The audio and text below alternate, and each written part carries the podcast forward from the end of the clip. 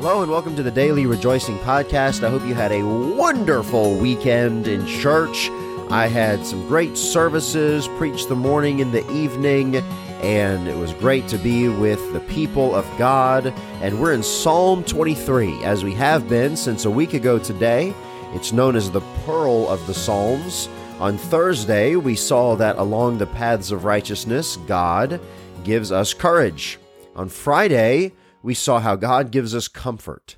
And then today, we'll see how God gives us confidence on the paths of righteousness for His name's sake. When you follow God, you have great confidence along the way.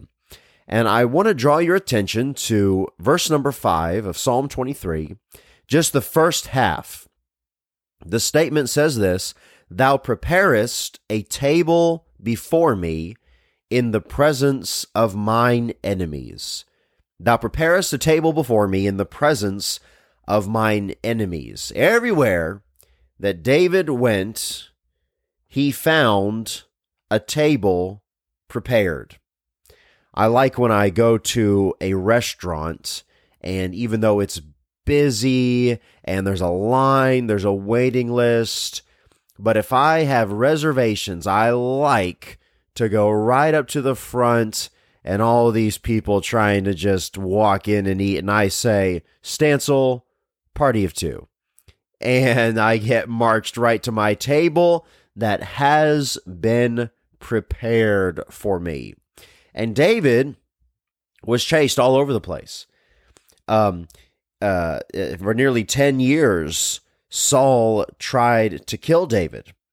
Um, in First Samuel twenty-one one, at Nob, God provided David with bread from the table of showbread by the priest. It's funny, you could say that he found a table prepared right there while he was on the run.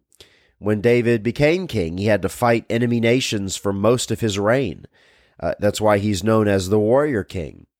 Absalom, his son, stole the kingdom for a time. Later on, we've talked about that, in a civil war ensued, but but everywhere David found a table prepared in the wilderness.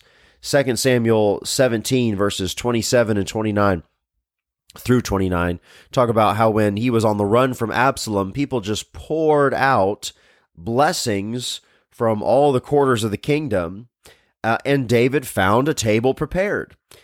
God was ready to take care of him. What I'm saying is this, that along the paths of righteousness, whatever God has you doing, you'll find a table prepared even in the presence of your enemies. Where God guides, God provides.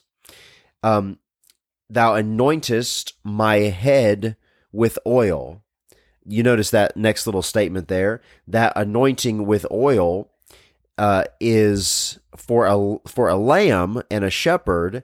That anointing with oil would sometimes be put on a sheep to act as an insect repellent. That was the can of bug spray back in the Bible times. And then also, as the sheep would graze in the grass, the scent of that oil would help keep the snakes away. Didn't you love it whenever you would go somewhere with your family when you were a kid and you would start to get bit by mosquito bugs, and your mom would pull out that container of bug spray from her purse, and she would say, "It's okay, come here." And she'd spray your legs and your arms. She was ready. She was prepared. She anointed your head with oil, as it were. And even though David was in the wilderness, it was okay because God anointed his head with oil. And you might be saying today, "Lord, I'm in this wilderness.